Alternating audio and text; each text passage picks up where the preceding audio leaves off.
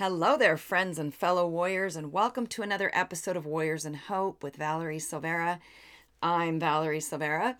And before we get started, I want to mention a couple of things. First, get yourself to the Freedom Experience in October in Phoenix.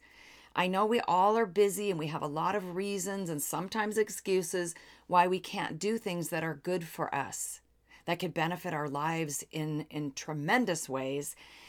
And so we just put it off and we don't do it. Don't let that be you.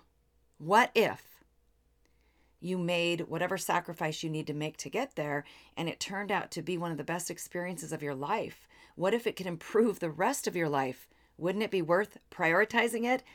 So go to valeriesilveira.com, look up the Freedom Experience right there on the very front page, and get your tickets now. Don't delay. Also, I invite you to become a warrior in hope. I have a lot of really cool resources for you at ridiculous prices, but you can also join for free. What's important is that we are collecting a million people, a million women to stand together as warriors to make a huge impact, not just in our lives, but in the world. So go to valeriesilveira.com. You can find both of those things right front and center. Okay, today I wanted to talk to you about courage. Surprise, surprise. But specifically, I'm going to challenge you to listen to this entire message and then refute what I say. You are already courageous, and I can prove it.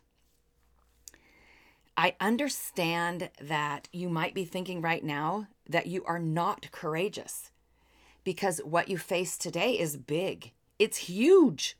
It's something you don't know how to navigate. It's scaring the holy hell out of you. Get it. Been there and done that. And and I'm sure there are more scary situations coming for me. Well, in fact, I know because I've got a murder trial in my future, hopefully. Uh, not not me. I'm not going on trial for murder. if you've never heard my story, my daughter Jamie was murdered, and it's been nearly seven years. And we have just had the preliminary hearing a few months ago. Haven't even gotten close to trial yet. So, you know, who knows? It's a very scary situation. So, I completely understand how you feel today. But let's go to proof number one that you are already courageous. Just consider this. Let me ask you a couple of things. Have you ever fallen in love? Tell me it wasn't scary to get into that relationship or to say, I love you first. I vowed I would never say I love you first to anyone. Scared the heck out of me. And I could go back and psychoanalyze why and my childhood and all that, but we don't have time on this podcast episode. But I was definitely not going to ever put myself in a position where I could be rejected or I could feel bad. That scared the heck out of me. So, with my second husband, my current husband, Rich, it happened. I did it. What was I thinking? I said it. You know, and they always say that false evidence appearing real, you know, most of the things we fear never happen. Well, guess what? It happened. it happened. He didn't say it back. As a matter of fact, do you know what he said? He'd probably kill me if he knew I was telling you this. He said to me, Val, we're in the same book. We're probably even in the same chapter. We're just not on the same page. Really, dude? You're the one that pursued me. I hated that. Oh my gosh. Good thing I married him. And I'm going to not have any other relationship if God forbid anything happens to him because I'm not letting that happen again. No, I'm just kidding. But you get what I'm saying, right? It's scary. If that's been you, you you face that fear. The fear of being rejected, of being maybe even being in a relationship with somebody. Have you ever ridden a bike? You remember how terrified you were the first time you rode a bike? How about starting a new school? Every couple of years until I got to high school, I started new schools. And I'm not exactly a shy person, but that terrified me, right? I was the only redhead in the school for the most part. Almost every time, I was the, the only redhead. Maybe there would be one other. I stood out like a sore thumb. And, I was teased and called names and, you know, for having my red hair and all this. So it was a scary experience, but I did it. Have you ever done something like that? Were you ever called out in class? Called on? Oh no! Even if you knew everybody in the classroom, that's terrifying. Have you ever met a new friend? Approached somebody new? Been in a business meeting where you had to mingle and, and talk to strangers? Have you ever, speaking of a business meeting, have you ever been in a situation where the people around you in business or at a job seem to have more experience than you? Maybe they had more alphabet soup letters behind their names. That happened to me. I became the controller of a public company when I was only 29 years old. I had no college degree. I had literally taken two accounting classes at night at a community college a few years prior. Truth be told, I had never even fully closed a set of books. Oh my gosh, they would be in trouble if they realized that now, wouldn't they? And there I was in this position of being a corporate controller, having to report to the Securities and Exchange Commission. In any case, I moved on to another company a couple years later, and we wound up buying companies. And I was in charge of the whole due diligence team, and I wrote a manual on how to buy companies and, you know, figured out a lot of cool stuff. But there I was. I will never forget it. I can picture it like I'm sitting there today in this round table. And we were sitting there with a bunch of auditors of a big four accounting firm that we had on our team that were there, and the people we were looking at buying this company, and they all had college degrees. Some of them had advanced degrees.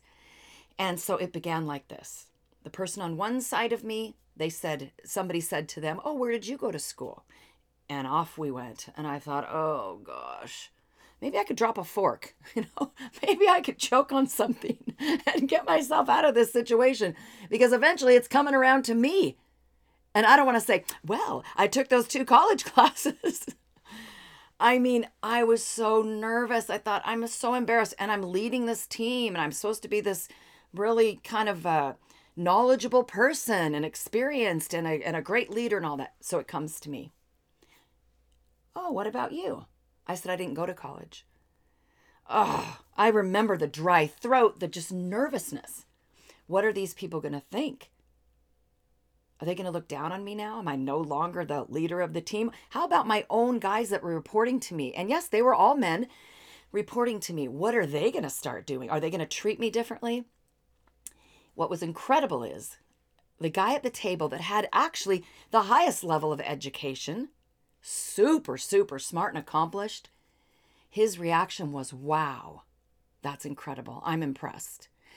Anyway, I don't tell you that story so that you're impressed. I tell you that story so you know that I was terrified, but I lived through it. If you've had any kind of an experience like that and lived through it, you see, you are courageous. You did it, you faced it, you lived through it. Have you ever even shared a new idea at work? Hey, I've got an idea, knowing that, you know, old Joe over there, he's always negative, he's always cynical, he's going to say something, but you were brave enough to do it anyway. Have you ever had a health scare? The list can go on and on and on of things that have come up in your life that have scared you, perhaps even terrified you, but you did it. You faced them and you made it through. That is my first proof right there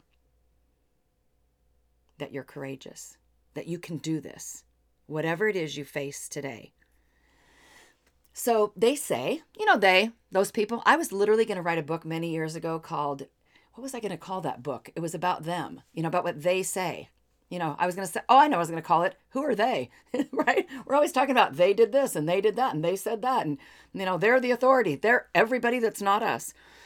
Okay, I'm digressing. So they say that at the top of most people's, in the top few of most people's biggest fears, I mean, I'm talking on the short list up there with death, is public speaking. Let's think about why that is. First of all, do you remember the first time that you ever heard your own voice on an audio? If you're as old as me, there was no video.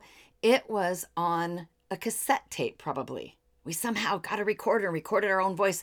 I remember thinking, that is not me. There's something wrong with the tape recorder. Maybe there's something wrong with my ears, but I, that's not how I sound. I hear myself every day. I don't sound like that.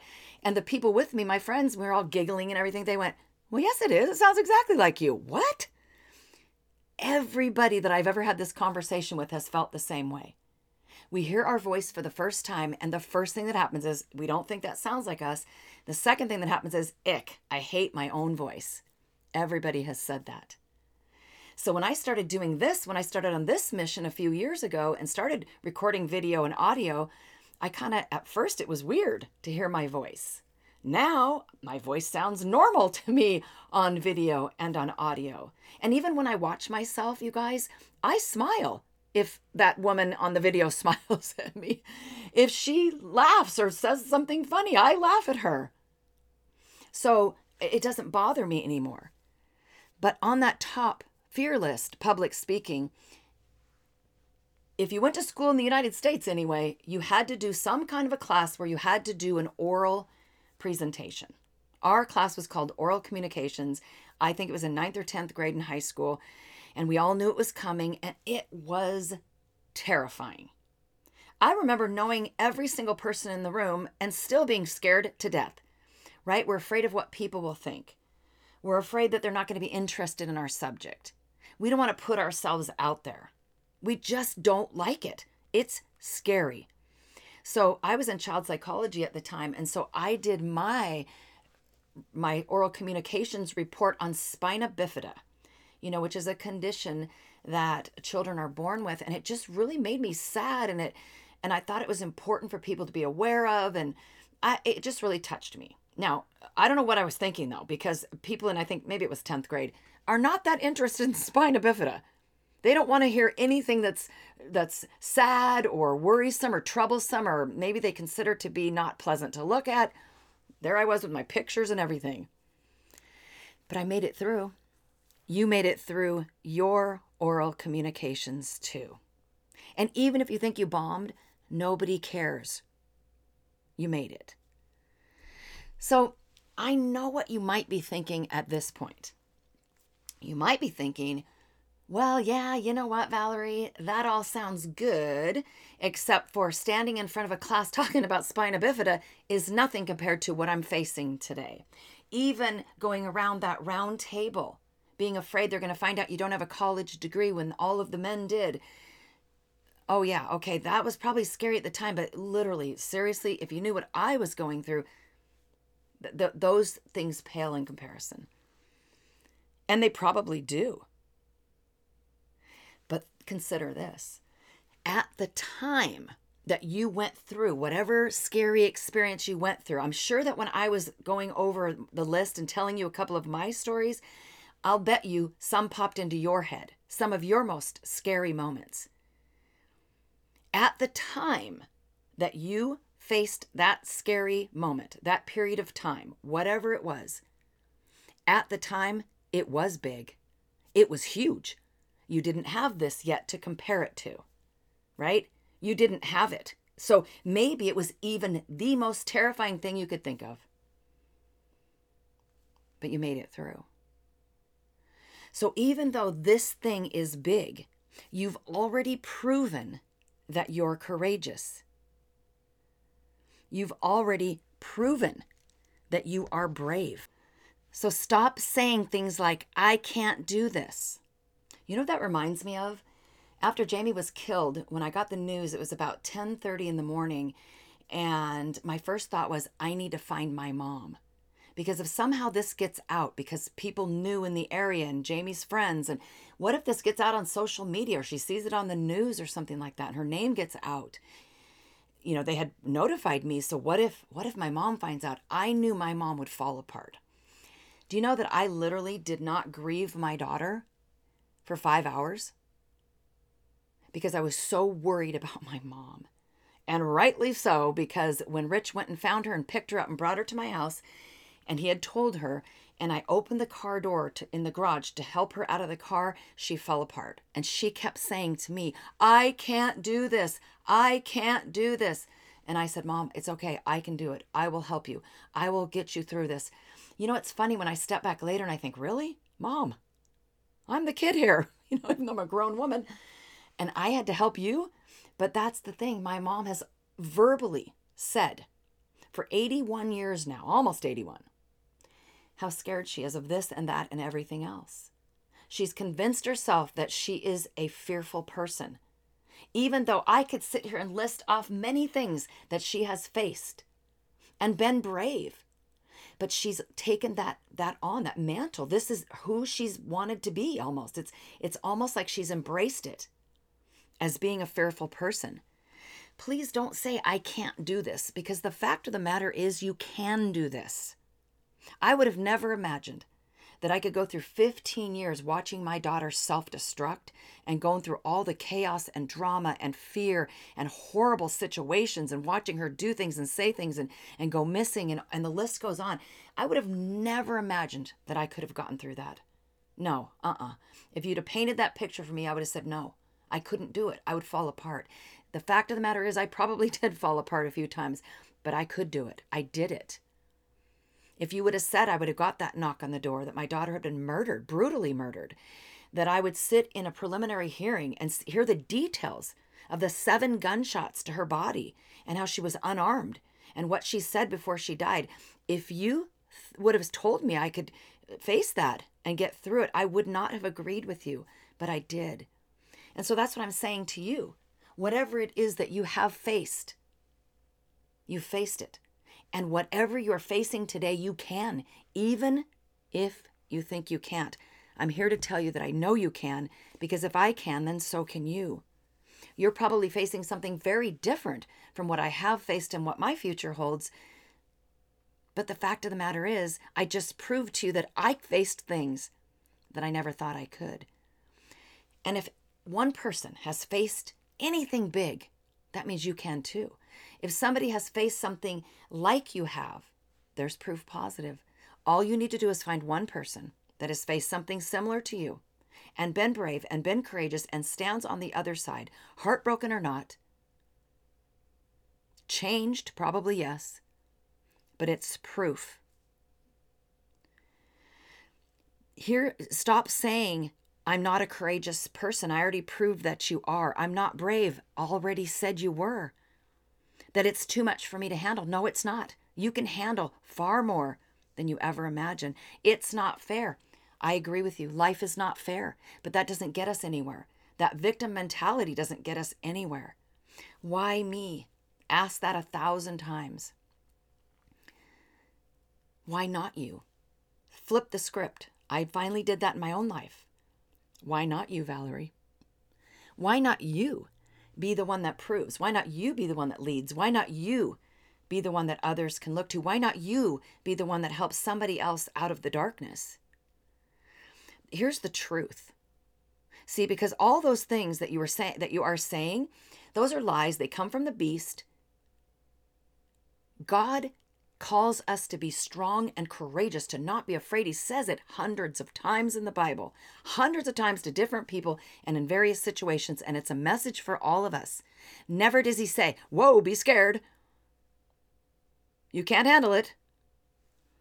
Remember that you have God on your side.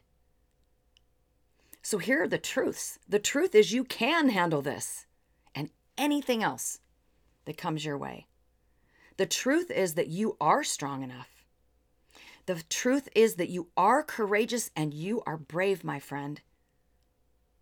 The truth is that this is not too much for you to handle.